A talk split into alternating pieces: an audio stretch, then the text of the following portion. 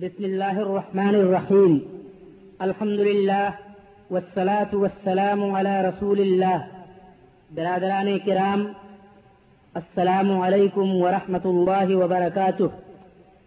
یہ بات باعث سعادت ہے کہ وزارت برائے اسلامی امور و اوقاف و دعوت و ارشاد، وسائل سینٹر اور مطبوعات و نشر کی ایجنسی آپ کی خدمت میں صحیح اسلامی عقیدہ اور اس کے منافی امور من جانب فضیلت الشیخ عبد العزیز بن عبداللہ بن باز حفظ اللہ کے عنوان سے یہ کیسے پیش کرتا ہے۔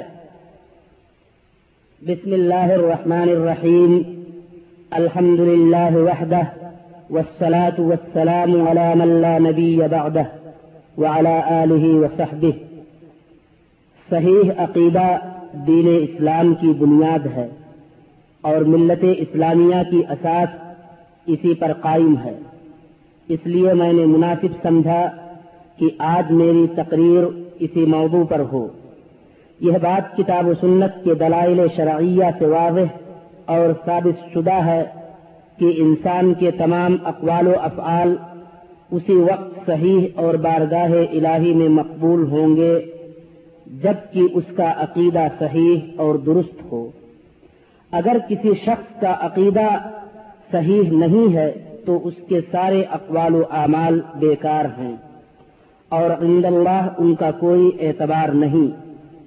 جیسا کہ اللہ تعالی نے ارشاد فرمایا ومن يكفر بالإيمان فقد حبط عمله وهو في الآخرة من الخاسرين.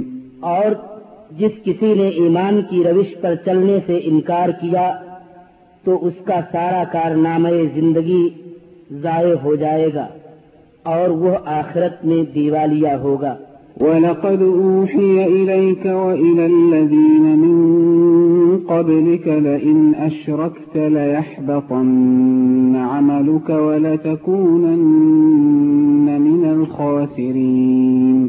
تمہاری طرف اور تم سے پہلے گزرے ہوئے تمام انبیاء کی طرف یہ وحی بھیجی جا چکی ہے کہ اگر تم نے شرک کیا تو تمہارا عمل ضائع ہو جائے گا۔ اور تم خسارے میں رہو گے اس مفہوم کی آیتیں بہت زیادہ ہیں۔ اللہ تعالی کی کتاب مبین اور اس کے رسول امین صلی اللہ علیہ وسلم کی سنت نے جو صحیح عقیدہ پیش کیا ہے، اجمالی طور پر وہ یہ ہے۔ اللہ تعالی پر ایمان، اس کے فرشتوں، اس کی کتابوں، اس کے رسولوں اور روز آخرت پر اور اس بات پر ایمان کی اچھی بری تقدیر اللہ تعالی کی طرف سے ہے۔ یہ چھ چیزیں صحیح عقیدہ کی بنیاد ہیں جنہیں لے کر اللہ کی کتاب نازل ہوئی ہے۔ اور انہی کے ساتھ اللہ تعالی نے اپنے رسول حضرت محمد صلی اللہ علیہ وسلم کو مبعوث فرمایا ہے۔ نیز وہ تمام غیبی امور جن کے متعلق اللہ اور اس کے رسول نے خبر دی ہے اور جن پر ایمان لانا ضروری ہے۔ سب کے سب انہی سے متفرہ ہوتے ہیں۔ ان چھ بنیادوں کے دلائل کتاب و سنت میں بہت زیادہ ہیں۔ ان میں سے باب یہ ہیں۔ ارشاد باری تعالی ہے۔ ليس البر أن تولوا وجوهكم قبل المشرق والمغرب ولكن البر من آمن بالله ولكن البر من آمن بالله واليوم الآخر والملائكة والكتاب والنبيين نیکی یہ نہیں ہے کہ تم نے اپنے چہرے مشرق کی طرف کر لیے یا مغرب کی طرف۔ بلکہ نیکی یہ ہے کہ آدمی اللہ کو اور یوم آخر اور ملائکہ کو اور اللہ کی نازل کی ہوئی کتاب اور اس کے پیغمبروں کو دل سے مانے۔ آمن الرسول بما أنزل إليه من ربه والمؤمنون۔ كل آمن بالله وملائكته وكتبه ورسله. لا نفرق بين أحد من رسله. رسول، اس ہدایت پر ایمان لایا جو اس کے رب کی طرف سے اس پر نازل ہوئی، اور جو لوگ اس رسول کو ماننے والے ہیں انہوں نے بھی اس ہدایت کو دل سے تسلیم کر لیا ہے۔ یہ سب اللہ اور اس کے فرشتوں اور اس کی کتابوں اور اس کے رسولوں کو مانتے ہیں۔ اور ان کا قول یہ ہے کہ ہم اللہ کے رسولوں کو ایک دوسرے سے الگ نہیں کرتے۔ يا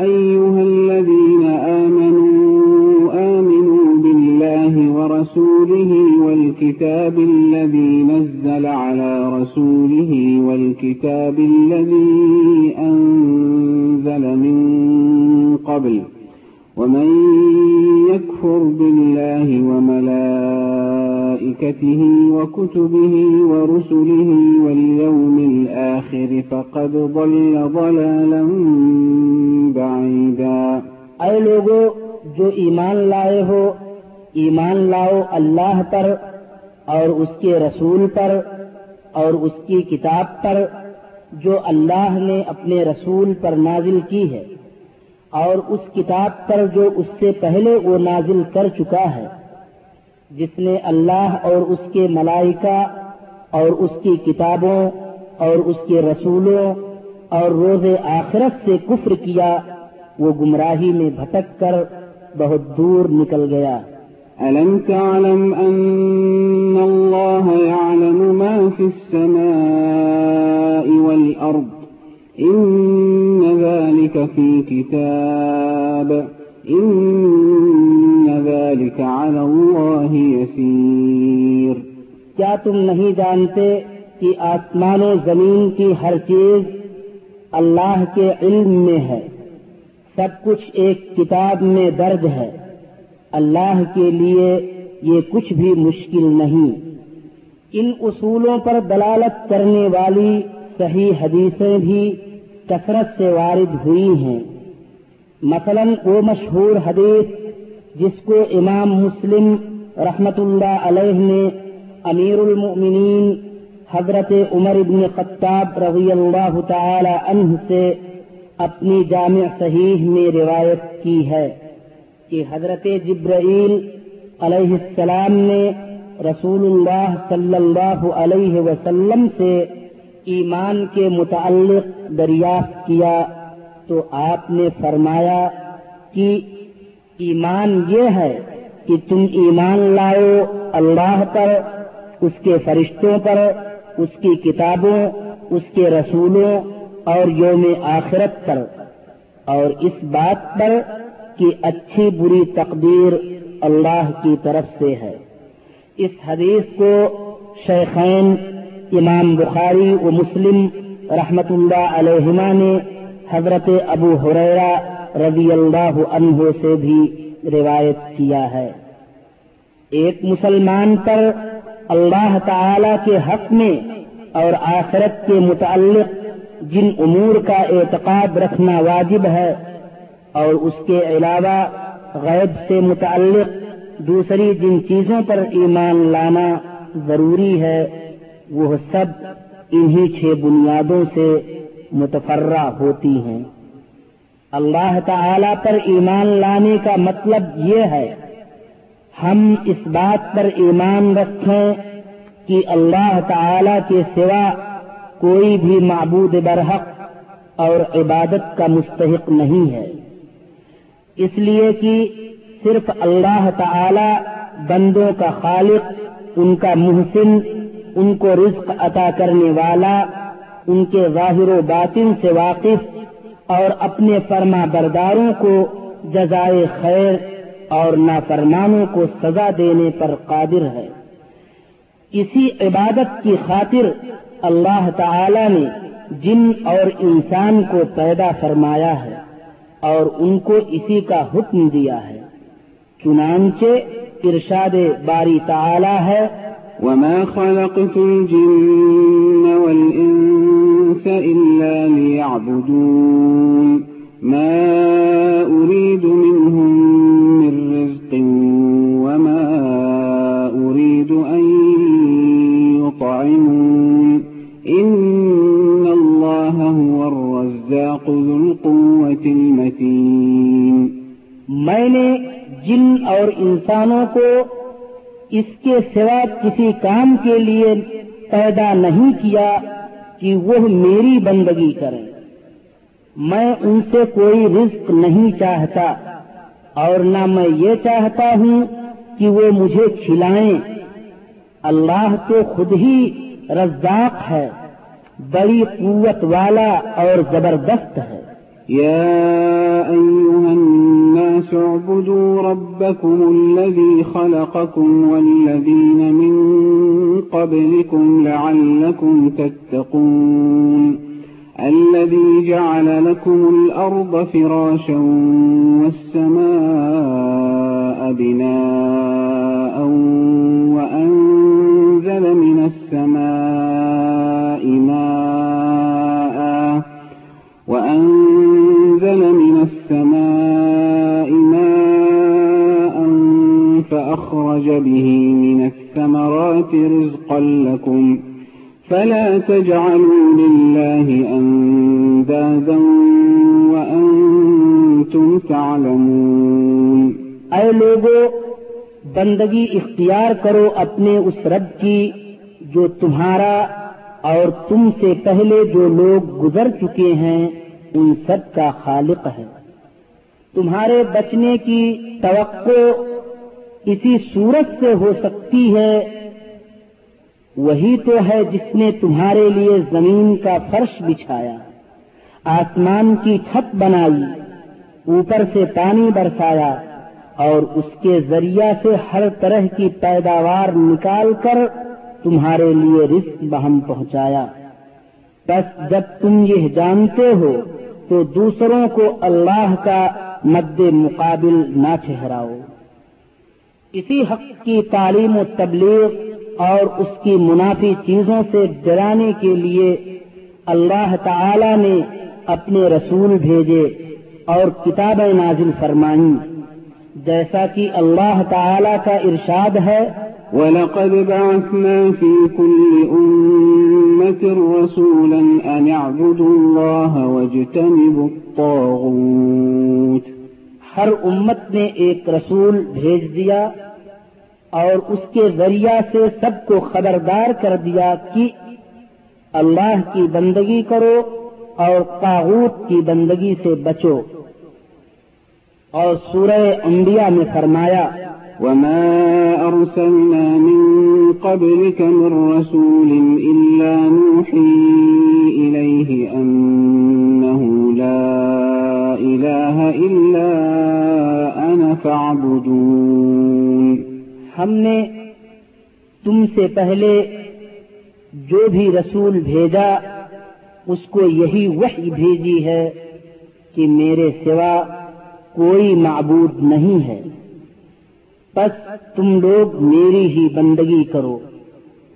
اور سورہ ہود نے فرمایا كتاب أحكمت آياته ثم فصلت من لدن حكيم خبير ألا تعبدوا إلا الله إنني لكم منه نذير وبشير فرمان ہے جس کی آیتیں پختہ اور مفصل ارشاد ہوئی ہیں، ایک دانا اور باخبر ہستی کی طرف سے کہ تم بندگی نہ کرو مگر صرف اللہ کی۔ میں اس کی طرف سے تم کو خبردار کرنے والا بھی ہوں اور بشارت دینے والا بھی۔ اس عبادت کی حقیقت یہ ہے کہ تمام مراسم عبودیت جن کے ذریعہ سے لوگ عبادت کرتے آئے ہیں۔ مثلا دعا، خوف، امید، نماز، روزہ، قربانی نظر وغیرہ۔ اور عبادت کی دیگر قسموں کو کمال محبت اور سر افزندگی اور خوف و امید کے جذبہ کے ساتھ اللہ کے لیے خاص کر دیا جائے۔ اور اللہ تعالی کی عظمت و جلال کے سامنے انتہائی خضو و خوشو اختیار کیا جائے۔ قرآن مجید کا بیشتر حصہ اسی بنیادی عقیدہ کے متعلق نازل ہوا ہے۔ مثال کے طور پر اللہ تعالی کا یہ فرمان مبارک فاعبد الله مخلصا له الدين ألا لله الدين الخالص۔ لہذا تم اللہ ہی کی بندگی کرو دین کو اسی کے لیے خالص کرتے ہوئے۔ خبردار دین خالص اللہ کا حق اور اللہ تعالی کا یہ ارشاد وقضى ربك ألا تعبدوا إلا إياه۔ تیرے رب نے فیصلہ کر دیا ہے کہ تم لوگ کسی کی عبادت نہ کرو مگر صرف اس کی۔ اور یہ آیت کریمہ فادعوا الله مخلصين له الدين ولو كره الكافرون۔ اللہ ہی کو پکارو اپنے دین کو اس کے لیے خالص کر کے۔ خواہ تمہارا یہ فعل کافروں کو کتنا ہی ناگوار ہو۔ اور صحیح ہے میں حضرت معاذ رضی اللہ عنہ سے مروی ہے۔ کہ نبی کریم صلی اللہ علیہ وسلم نے فرمایا کہ اللہ تعالی کا بندوں پر یہ حق ہے کہ وہ صرف اسی کی عبادت کریں اور اس کے ساتھ کسی کو شریک نہ ٹھہرائیں۔ نیز ایمان باللہ میں یہ داخل ہے کہ اللہ تعالی نے اپنے بندوں پر جو کچھ واجب اور فرض قرار دیا ہے یعنی اسلام کے پانچ ظاہری ارکان ان پر بھی ایمان لایا جائے اور وہ یہ ہے، کلمہ شہادت یعنی اس بات کا اقرار کہ اللہ کے سوا کوئی معبود نہیں اور محمد صلی اللہ علیہ وسلم اللہ کے رسول ہیں اور نماز قائم کرنا، زکوٰۃ ادا کرنا، رمضان کے روزے رکھنا اور صاحب استفاعت کے لیے بیت اللہ کا حج کرنا۔ ان کے علاوہ دوسرے فرائض جو شریعت متحرہ میں ثابت ہیں، سب پر ایمان لانا ضروری ہے۔ ان سارے ارکان میں سب سے اہم اور عظیم رکن اس بات کی گواہی دینا ہے کہ اللہ کے علاوہ کوئی معبود نہیں اور محمد صلی اللہ علیہ وسلم اللہ کے رسول ہیں۔ لا الہ الا اللہ کے اقرار کا لازمی تقاضا یہ ہے کہ عبادت کو صرف اللہ تعالی کے لیے خاص کر دیا جائے اور اس کے علاوہ کسی اور کی عبادت نہ کی جائے۔ یہی معنی ہے لا الہ الا اللہ کے، اس لیے کہ لا الہ الا اللہ کا مطلب ہی یہ ہے۔ کہ اللہ کے سوا کوئی معبود برحق نہیں۔ لہذا اللہ کے سوا جس کی بھی عبادت کی جائے گی، خواہ وہ انسان ہو یا فرشتہ، جن ہو یا کچھ اور، بہرحال وہ معبود باطل ہے۔ اور معبود برحق بس اللہ تعالی کی ذات پاک ہے۔ جیسا کہ اللہ تعالی کا ارشاد پاک ہے ذلك بأن الله هو الحق وأن ما يدعون من دونه هو الباطل. یہ اس لیے کہ اللہ ہی حق ہے اور وہ سب باطل ہیں جنہیں اللہ کو چھوڑ کر یہ لوگ پکارتے ہیں۔ اس سے پہلے یہ بات بیان کی جا چکی ہے کہ اللہ تعالی نے جن اور انسانوں کو کسی عظیم مقصد کے لیے پیدا کیا ہے اور اسی کے لیے اپنے رسول بھیجے اور کتابیں نازل کی لہذا اس بات پر خوب غور کر کے اس کو اچھی طرح سمجھ لو تاکہ تم پر واضح ہو جائے کہ اس اہم ترین بنیاد دین کے بارے میں کس طرح آج اکثر مسلمان انتہائی خطرناک حد تک جہالت کا شکار ہو چکے ہیں۔ یہاں تک کہ انہوں نے اللہ تعالی کی عبادت میں دوسروں کو شریک ٹھہرا لیا اور اس کے مخصوص حقوق میں دوسروں کو شامل کر لیا۔ فاللہ المستعان۔ نیز اللہ تعالی پر ایمان لانے میں یہ بھی شامل ہے۔ کہ ہم اس بات پر ایمان رکھیں کہ اللہ تعالی اس کائنات کا خالق اور مدبر ہے اور اپنے علم قدرت کی بنیاد پر جس طرح چاہتا ہے، وہ خود سارے معاملات کا انتظام فرماتا ہے۔ اور یہ کہ وہ دنیا و آخرت اور سارے جہان والوں کا مالک ہے۔ اس کے علاوہ کوئی خالق اور پروردگار نہیں ہے۔ اس نے اپنے بندوں کی اصلاح کے لیے اور ان کو دنیا و آخرت کی صلاح اور نجات و کامرانی کی راہ دکھانے کے لیے اپنے رسول بھیجے اور کتابیں نازل کی اور یہ کہ ان ساری باتوں میں اللہ کا کوئی شریک نہیں۔ اللہ کا ارشاد ہے۔ اللہ خالق كل شيء وهو على كل شيء وكيل اللہ ہر چیز کا خالق اور وہی ہر چیز پر نگہبان ہے۔ نیز اللہ تعالی نے فرمایا إن ربكم الله الذي خلق السماوات والأرض في ستة أيام ثم استوى على العرش يغشي الليل النهار يطلبه حثيثا والشمس والقمر والنجوم مسخرات بأمره ألا له الخلق والأمر تبارك الله رب العالمين. در حقیقت تمہارا رب اللہ ہی ہے، جس نے آسمان اور زمین کو چھ دنوں میں پیدا کیا۔ پھر اپنے عرش پر مستوی ہو گیا، جو رات کو دن پر ڈھانپ دیتا ہے۔ اور پھر دن رات کے لیے پیچھے دوڑا چلا آتا ہے، جس نے سورج اور چاند اور تارے پیدا کیے۔ سب اس کے فرمان کے تابع ہیں۔ خبردار ہو، اسی کی خلق ہے اور اسی کا امر ہے۔ بڑا بابرکت ہے اللہ سارے جہانوں کا مالک و پروردگار۔ ایمان باللہ کے مفہوم میں یہ بھی شامل ہے۔ کہ اللہ تعالی کے تمام اسماء حسنہ اور اعلی صفات جن کا قرآن پاک میں ذکر آیا ہے اور وہ رسول امین صلی اللہ علیہ وسلم سے ثابت ہیں، ان سب پر ایمان لایا جائے۔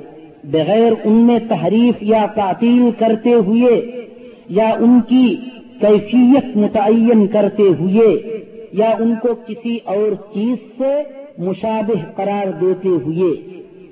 ہم پر واجب ہے کہ ان صفات پر اسی طرح ایمان لے آویں جس طرح یہ وارد ہوئی ہیں۔ ان کی کیفیت کی تعین کی گفتگو کے بغیر، بلکہ یہ صفات جن عظیم اور اعلی معانی پر دلالت کرتی ہیں، ان پر ایمان لایا جائے۔ اس لیے کہ وہ اللہ کی صفات ہیں۔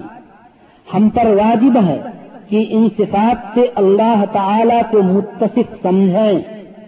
جس طرح وہ اس کی ذات پاک کے لیے موضوع اور اس کے شایان شان ہیں۔ اور اس کی مخلوقات کی کسی صفت سے مشابہ نہ ہوں۔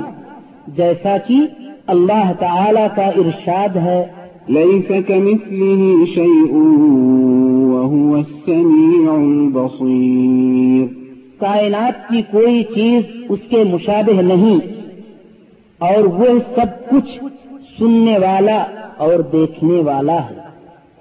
اور اللہ تعالی نے فرمایا ہے فلا تضربوا لله الأمثال إن الله يعلم وأنتم لا تعلمون بس اللہ کے لیے مثالیں نہ گڑھو اللہ جانتا ہے، تم نہیں جانتے۔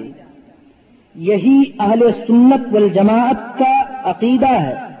رسول اللہ صلی اللہ علیہ وسلم کے اصحاب کرام اور دین حق کی اتباع میں ان کے نقش قدم پر چلنے والے حضرات تابعین کا یہی عقیدہ رہا ہے۔ جیسا کہ امام ابو الحسن اشعری رحمت اللہ علیہ نے اپنی کتاب المقالات ان اصحاب الحدیث واہل السنہ میں بیان کیا ہے۔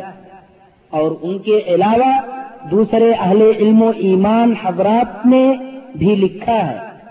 امام اوزائی رحمت اللہ علیہ فرماتے ہیں کہ امام زہری اور مقبول رحمت اللہ علیہ سے اللہ تعالی کی صفات کے متعلق وارد ہونے والی آیتوں کے بارے میں دریافت کیا گیا تو انہوں نے کہا، ان آیات کو اسی طرح رہنے دو جس طرح وہ نازل ہوئی ہیں۔ ولید بن مسلم رحمت اللہ علیہ کہتے ہیں کہ امام مالک اور امام اوزائی لیس ابن سعد، سفیان سوری رحمہ اللہ سے اللہ تعالی کی صفات سے متعلق وارد نصوص شرعیہ کے بارے میں دریافت کیا گیا تو ان سبوں نے جواب دیا کہ ان کو بغیر کیفیت و کنہ جاننے کی جستجو کے جس طرح وارد ہوئی ہیں، اسی طرح تسلیم کر لو۔ امام اوزائی رحمت اللہ علیہ فرماتے ہیں کہ جبکہ ہمارے درمیان تابعین حضرات بڑی تعداد میں موجود تھے، ہم کہا کرتے تھے کہ اللہ تعالی عرش پر ہے۔ نیز صفات الہی کے متعلق وارد احادیث پر بھی ہم ایمان رکھتے تھے۔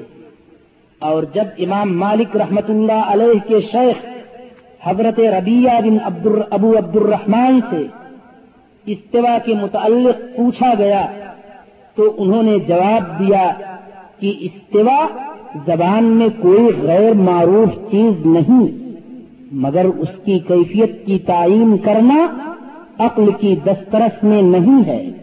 اور اللہ تعالی کی طرف سے یہ ایک پیغام ہے رسول پر، اس کو اچھی طرح پہنچا دینا واجب اور ہمارے لیے اس کی تصدیق کرنا لازم ہے۔ اسی طرح جب امام مالک رحمت اللہ علیہ سے اس کے متعلق دریافت کیا گیا تو انہوں نے فرمایا، استوا معلوم ہے، مگر اس کی کیفیت مجہول ہے، اس پر ایمان لانا واجب ہے اور اس کے متعلق سوال کرنا بدات ہے۔ پھر آپ نے سائل کو مخاطب کرتے ہوئے فرمایا، میرا خیال ہے کہ تم شرپسند آدمی ہو اور اس کو مجلس سے نکلوا دیا۔ اسی طرح کی بات ام المؤمنین حضرت ام سلمہ رضی اللہ عنہا سے بھی مروی ہے۔ امام عبداللہ ابن مبارک رحمت اللہ علیہ نے فرمایا، ہم اپنے رب کو اس حیثیت سے جانتے ہیں کہ وہ اپنی مخلوق سے جدا آسمانوں کے اوپر عرش پر ہے۔ رہا فرشتوں پر ایمان تو اس کی دو صورتیں ہیں۔ ایک تو ان پر اجمالی ایمان اور دوسرا تفصیلی۔ ایک مسلمان اجمالی طور پر اس بات پر ایمان رکھے کہ اللہ تعالی کے فرشتے ہیں جن کو اس نے اپنی اطاعت و فرما برداری کے لیے پیدا فرمایا ہے۔ اللہ تعالی نے ان کا وقت بتایا ہے کہ وہ برگزیدہ بندے ہیں اور کسی بات میں اللہ تعالی کے حکم سے سرتابی نہیں کرتے، بلکہ ہمیشہ اللہ کے تابع فرمان رہتے ہیں۔ يعلم ما بين أيديهم وما خلفهم ولا يشفعون إلا لمن ارتضى وهم من خشيته مشفقون جو کچھ ان کے سامنے ہے، اسے بھی وہ جانتا ہے، اور جو کچھ ان سے اوجھل ہے، اس سے بھی وہ باخبر ہے۔ وہ کسی کی سفارش نہیں کرتے، بجز اس کے جس کے حق میں سفارش سننے پر اللہ راضی ہو۔ اور اس کے خوف سے وہ ڈرتے رہتے ہیں۔ ان کے مختلف درجات ہیں۔ کچھ تو وہ ہیں جو عرش الہی کو اٹھائے ہوئے ہیں اور کچھ وہ ہیں جو جنت و جہنم کی نگرانی پر معمور ہیں۔ اور کچھ بندوں کے اعمال کا ریکارڈ تیار کرنے میں مصروف ہیں۔ اور ان فرشتوں پر تفصیلی ایمان رکھیں گے۔ جن کا اللہ نے یا اس کے رسول نے نام کے ساتھ ذکر کیا ہے۔ جیسے جبرائیل، میکائیل، مالک یعنی داروغ جہنم، اسرافیل، جو نفق سور کے لیے معمور ہیں۔ ان کا احادیث صحیحہ میں ذکر آیا ہے۔ صحیح حدیث میں حضرت عائشہ رضی تعظیم و احترام کے جذبہ کے ساتھ محبت رکھتے ہیں۔ اور ان کو تمام اہل ایمان کی مائیں سمجھتے ہیں اور ان سب کے لیے اللہ سے رضا طلبی کی دعا کرتے ہیں اور روافظ کے طریقہ سے اظہار براعت کرتے ہیں، جو اصحاب رسول صلی اللہ علیہ وسلم سے بغض رکھتے ہیں اور ان کو گالیاں دیتے ہیں اور اہل بیت کی محبت میں غلو سے کام لیتے ہیں۔ اور ان کو اللہ تعالی نے جو مقام بخشا ہے، وہ انہیں اس سے اوپر اٹھاتے ہیں۔ اور اسی طرح اہل سنت والجماعت نواسب کے طریقہ سے بھی بیزاری کا اظہار کرتے ہیں، جو کہ کسی قول یا عمل سے اہل بیت کو تکلیف پہنچاتے ہیں۔ اس مختصر سی تقریر میں جو کچھ ہم نے بیان کیا ہے، وہی صحیح اسلامی عقیدہ ہے۔ جس کے ساتھ اللہ تعالی نے اپنے رسول حضرت محمد صلی اللہ علیہ وسلم کو بھیجا ہے۔ یہی فرقہ ناجیہ یعنی اہل سنت والجماعت کا عقیدہ ہے، جس کے بارے میں نبی کریم صلی اللہ علیہ وسلم نے ارشاد فرمایا ہے، لا تزال طائفة من أمتي على الحق منصورة لا يغرهم من خذلهم حتى يأتي امر الله. یعنی میری امت میں برابر ایک گروہ حق پر قائم رہے گا، جس کو اللہ کی تائید حاصل ہوگی۔ لوگ ان کا ساتھ چھوڑ کر ان کو کوئی نقصان نہیں پہنچا سکیں گے تا کی اللہ کا حکم آن پہنچے۔ رسول اللہ صلی اللہ علیہ وسلم نے ایک اور حدیث میں فرمایا افترقت اليهود على إحدى وسبعين فرقة، وافترقت النسارى على ثنتين وسبعين فرقة، وستفترق هذه الأمة على ثلاث وسبعين فرقة، كلها في النار إلا واحدة. فقال السحابة من هي يا رسول الله؟ قال من كان على مثل ما أنا عليه وأصحابي. یہود اکہتر فرقوں میں تقسیم ہوئے اور نصارہ بہتر فرقوں میں بٹ گئے اور یہ امت تہتر فرقوں میں منقسم ہو جائے گی۔ سب کے سب دو زخی ہوں گے، سوائے ایک کے۔ صحابہ نے عرض کیا، وہ کون سا فرقہ ہوگا اے اللہ کے رسول؟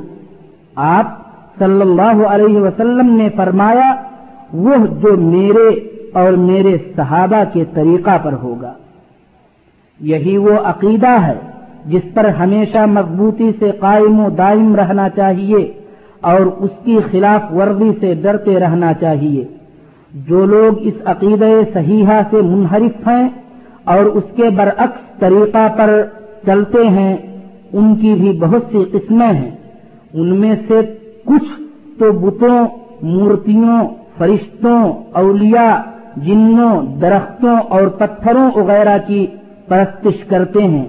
انہوں نے تو انبیاء و رسول کی دعوت کو سرے سے قبول ہی نہیں کیا، بلکہ اس کی مخالفت کی اور اس کے متعلق حریفانہ و معاندانہ موقف اختیار کیا، جیسا کہ قریش اور عربوں کے مختلف گروہوں کا ہمارے نبی حضرت محمد صلی اللہ علیہ وسلم کی دعوت حق کے ساتھ رویہ رہا۔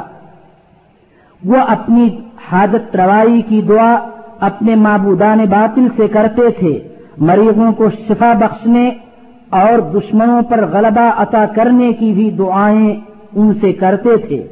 ان کے لیے قربانیاں اور نذرانے پیش کرتے تھے۔ لیکن جب رسول اللہ صلی اللہ علیہ وسلم نے ان کو اس سے روکا اور عبادت کو صرف اللہ تعالی کے لیے خاص کر دینے کا حکم دیا تو ان کو یہ بات عجیب سی لگی اور انہوں نے کہا جیسا کہ ان کی زبانی اللہ تعالی نے قرآن پاک میں فرمایا إلها واحدا؟ لشيء عجاب۔ کیا اس نے سارے خداؤں کی جگہ بس ایک ہی خدا بنا ڈالا؟ یہ تو بڑی عجیب بات ہے۔ لیکن رسول اللہ صلی اللہ علیہ وسلم برابر ان کو اللہ کی طرف بلاتے رہے اور شرک سے ان کو ڈراتے رہے اور اپنی دعوت کی حقیقت ان کے سامنے بیان کرتے رہے، تاکہ اللہ تعالی نے ان میں سے جن کو چاہا ہدایت بخشی۔ پھر آخر کار وہ فوج در فوج اللہ تعالی کے دین میں داخل ہو گئے۔ اور رسول اللہ صلی اللہ علیہ وسلم اور آپ کے صحابہ کرام اور حضرات تابعین کی مسلسل دعوت و تبلیغ اور طویل جہاد کے بعد اللہ تعالی کا دین سارے ادیان پر غالب ہو گیا۔ پھر حالات نے پلٹا کھایا اور جہالت نے خلق خدا کی اکثریت پر اپنا پنجا گاڑا۔ یہاں تک کہ اکثر لوگ دین جاہلیت کی طرف لوٹ گئے۔ انبیاء اور اولیاء کے احترام و تعظیم میں غلو کرنے لگے اور ان سے دعائیں کرنے اور مدد طلب کرنے لگے۔ اور اس جیسے دوسرے مشرکانہ امور میں مبتلا ہو گئے۔ اور انہوں نے لا الہ الا اللہ کے مطلب کو فراموش کر دیا اور اس کو اس طرح نہیں سمجھا جیسا کہ کفار عرب نے سمجھا تھا، واللہ المستعان۔ یہ شرک برابر لوگوں میں پھیلتا رہا اور آج تک پھیل رہا ہے۔ اس کا سبب جہالت کا غلبہ اور عہد نبوت سے دوری ہے۔ آج کے مشرقین کو بھی وہی شبہ لاحق ہے جو پہلے کے مشرقین کا شبہ تھا۔ وہ کہا کرتے تھے کہ یہ معبودان باقل تو اللہ کے نزدیک ہمارے سفارشی ہیں۔ قرآن نے ان کا قول نقل کیا ہے۔ هؤلاء شفعاؤنا عند الله ما نعبدهم إلا ليقربونا إلى الله زلفا۔ ہم تو ان کی عبادت صرف اس لیے کرتے ہیں کہ وہ اللہ تک ہماری رسائی کرا دیں۔ اللہ تعالی نے ان کے اس شبہ کو رد کرتے ہوئے فرمایا کہ جس نے اللہ کے سوا کسی اور کی عبادت کی، خواہ وہ کوئی ہو، تو وہ مشرق اور کافر ہو گیا۔ اللہ تعالی کا ارشاد ہے يعبدون من دون الله ما لا يضرهم ولا ينفعهم ويقولون ويقولون هؤلاء شفعاؤنا عند الله یہ لوگ اللہ کے سوا ان کی پرستش کر رہے ہیں جو ان کو نہ نقصان پہنچا سکتے ہیں اور نہ نفع، اور کہتے ہیں کہ یہ اللہ کے پاس ہمارے سفارشی ہیں۔ اس کا رد کرتے ہوئے اللہ تعالی نے ارشاد فرمایا قل أتنبئون الله بما لا يعلم في السماوات ولا في الأرض سبحانه وتعالى عما يشركون اے نبی، ان سے کہو، کیا تم اللہ کو اس بات کی خبر دیتے ہو جسے وہ نہ آسمان میں جانتا ہے نہ زمین میں؟ پاک ہے وہ اور بالا و برتر ہے اس شرک سے جو یہ لوگ کرتے ہیں۔ اس آیت میں اللہ تعالی نے واضح طور پر بتا دیا کہ اس کے علاوہ کسی اور کی، جیسے انبیاء و اولیاء وغیرہ کی عبادت عین شرک اکبر ہے۔ خواہ اس کا ارتکاب کرنے والے اس کا کچھ اور نام رکھ لیں۔ اللہ تعالی کا ارشاد ہے والذين اتخذوا من دونه أولياء ما نعبدهم إلا ليقربونا إلى الله زلفا. رہے وہ لوگ جنہوں نے اس کے سوا دوسرے کو سرپرست بنا رکھا ہے اور اپنے فیل کی یہ توجیح کرتے ہیں کہ ہم تو ان کی عبادت صرف اس لیے کرتے ہیں کہ وہ اللہ تک ہماری رسائی کرا دیں گے۔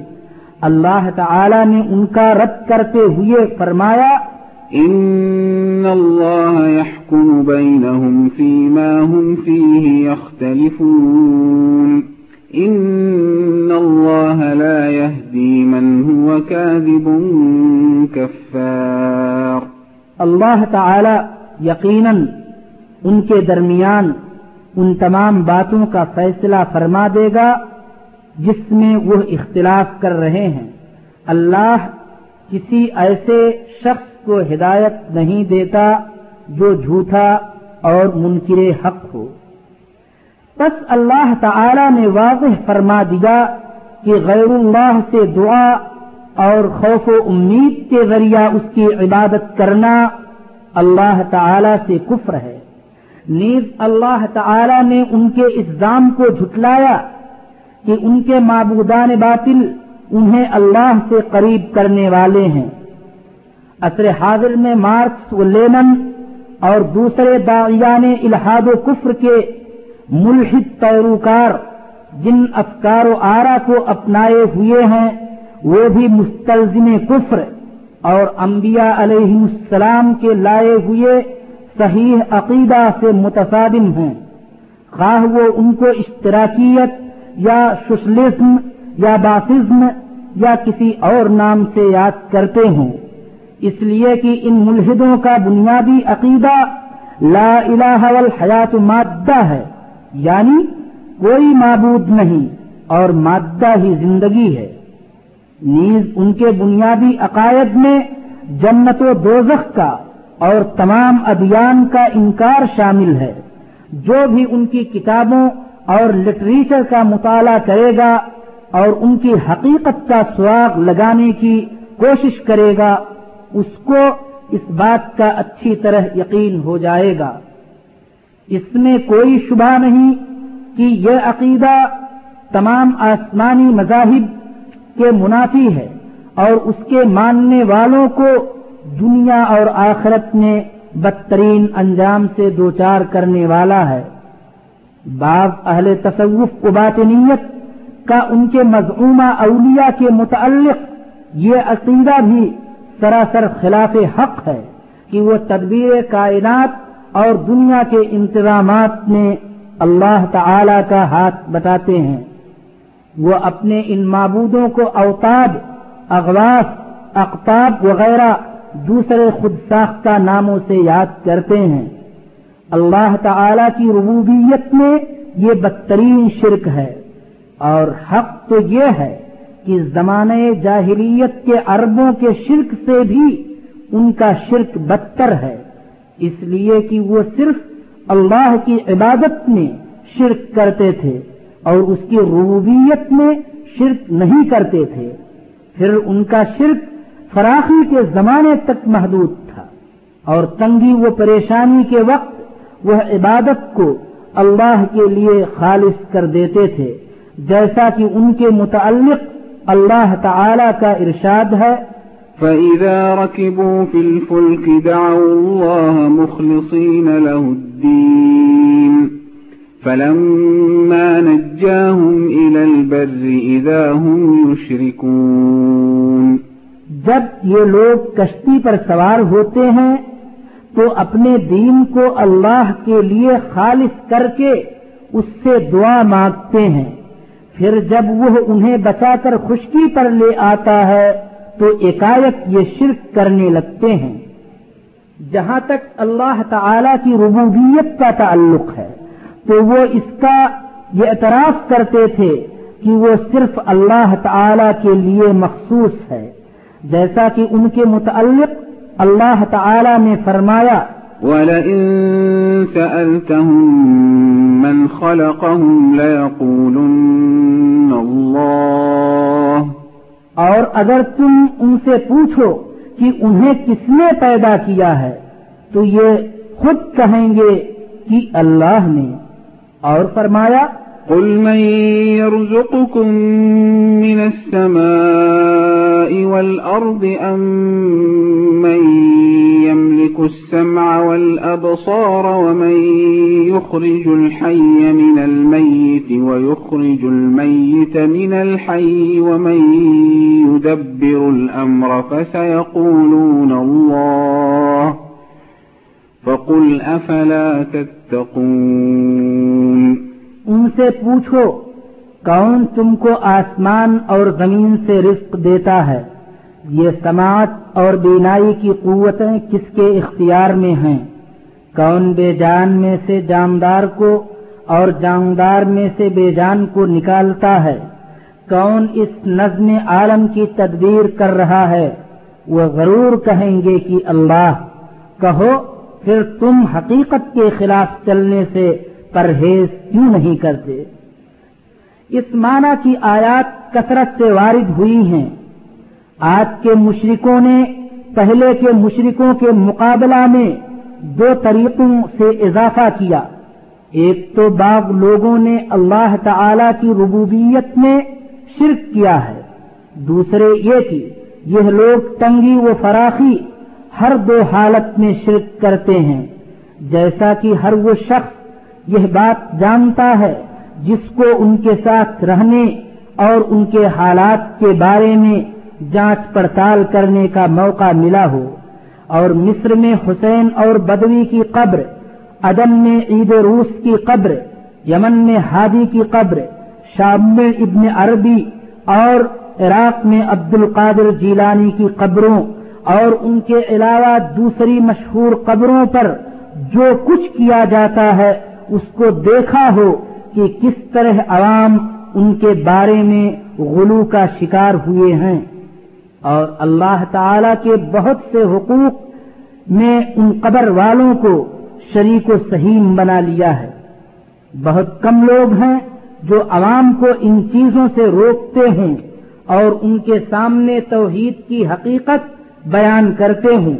وہ توحید جس کو لے کر رسول اللہ صلی اللہ علیہ وسلم اور آپ سے پہلے کے انبیاء مبعوث ہوئے ہیں۔ انا للہ و انا الیہ راجعون۔ ہم دعا کرتے ہیں کہ اللہ تعالی ان کو سمجھ عطا کرے اور ان کے درمیان داعیان حق کی تعداد میں اضافہ کرے اور مسلمانوں کے ارباب حل و عقد اور علماء کو اس شرک اور اس کے اسباب کے ازالہ اور اس کے خلاف جد و جہد کرنے کی توفیق عنایت فرمائے۔ بے شبہ اللہ تعالی بڑا سننے والا اور نہایت قریب ہے۔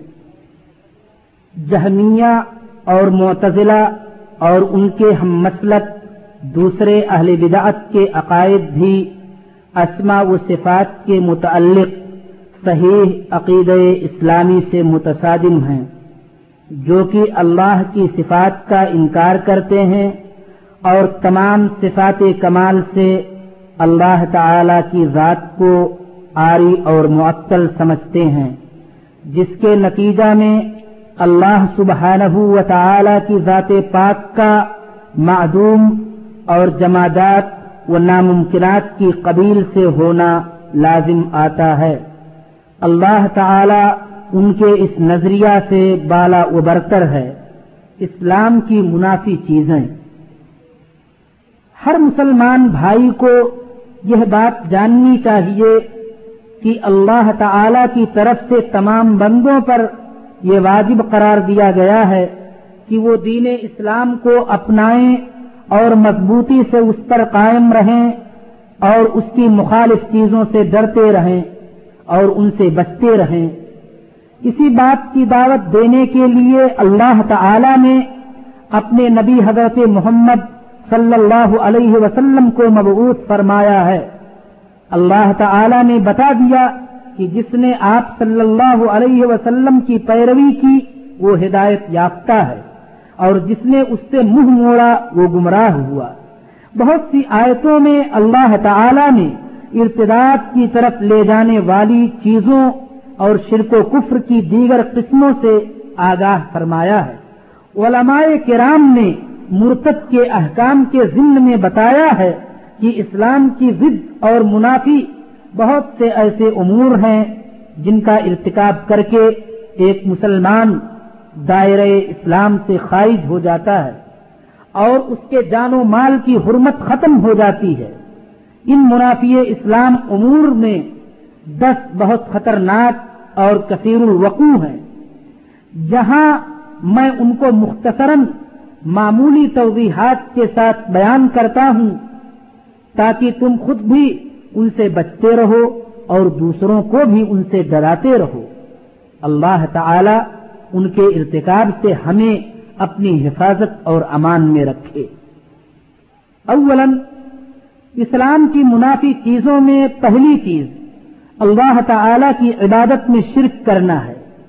اللہ تعالی کا ارشاد ہے۔ إن الله لا يغفر أن يشرك به ويغفر ما دون ذلك لمن يشاء اللہ بس شرک ہی کو معاف نہیں کرتا اس کے ماں سوا دوسرے جس قدر گناہ ہیں وہ جس کے لیے چاہتا ہے معاف کر دیتا ہے۔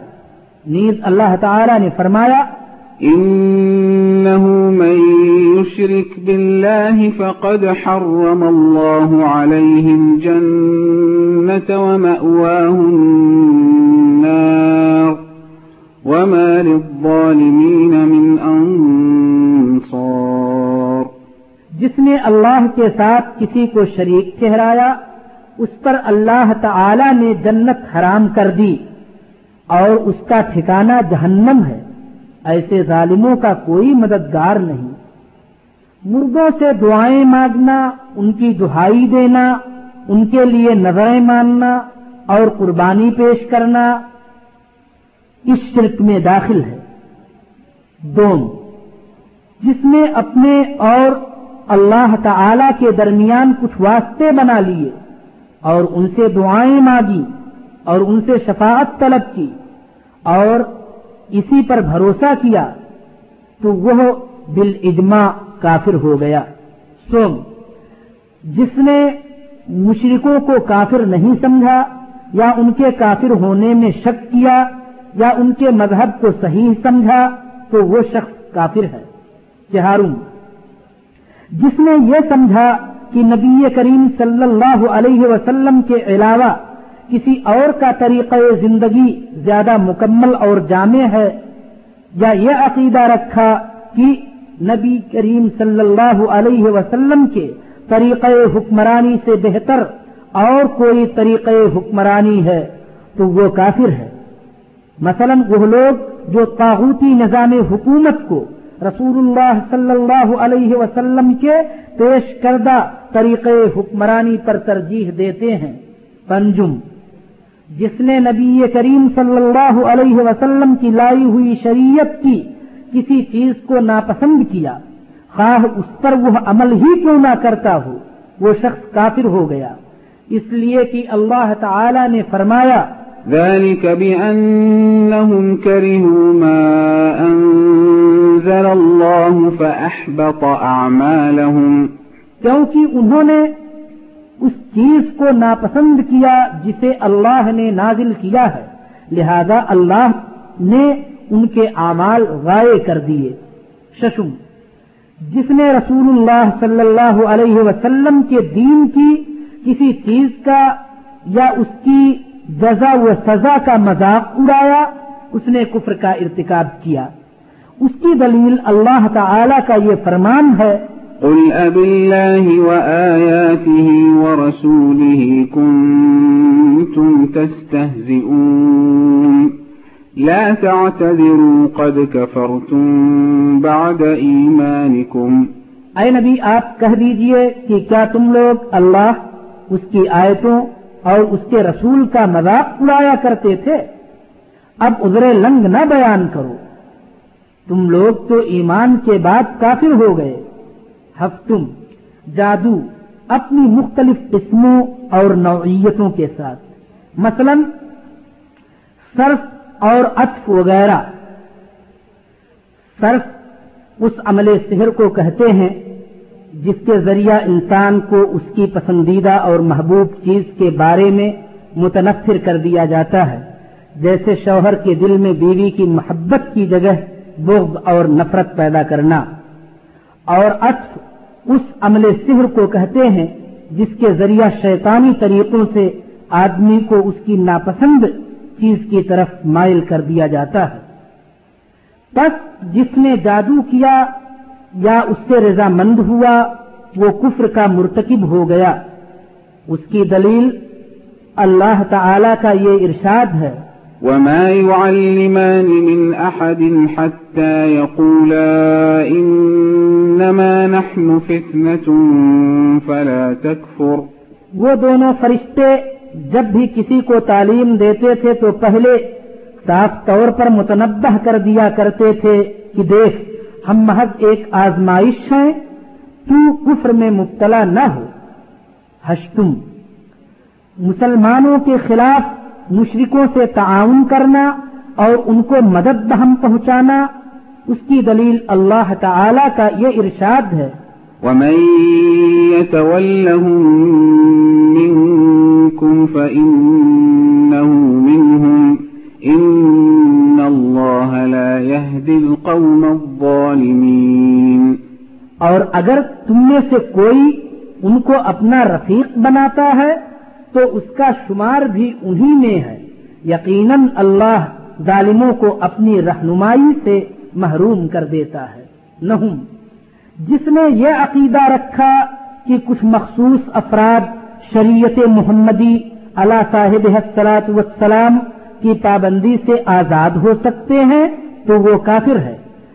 اللہ تعالی کے اس فرمان کی بنیاد پر کہ ومن يبتغ غير الإسلام دينا فلن يقبل منه وهو في الآخرة من الخاسرين۔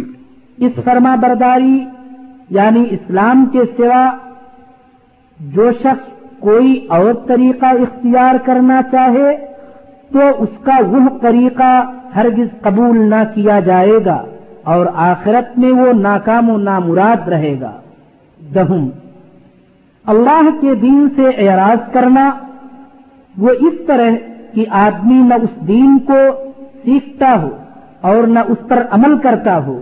اس کی دلیل اللہ تعالی کا یہ قول ہے ومن أظلم ممن ذكر بآيات ربه ثم أعرض عنها إنا من المجرمين منتقمون. اور اس سے بڑا ظالم کون ہوگا جسے اس کے رب کی آیات کے ذریعہ سے نصیحت کی جائے اور پھر وہ ان سے منہ پھیر لے؟ ایسے مجرموں کو تو ہم انتقام لے کر رہیں گے۔ یہ تمام امور اسلام کی ضد اور منافی ہیں۔ اس میں کوئی فرق نہیں کہ کوئی شخص ان کا ارتکاب مذاقن کرتا ہے یا سنجیدہ ہو کر۔ سوائے اس شخص کے جو اختیار کی حد تک اس پر مجبور کر دیا گیا ہو۔ یہ سب امور انتہائی خطرناک ہیں۔ پھر بھی بسا اوقات لوگ ان کا ارتکاب کر بیٹھتے ہیں۔ لہذا ہر مسلمان کو اپنے حق میں ان چیزوں سے ہمیشہ ڈرتے رہنا چاہیے۔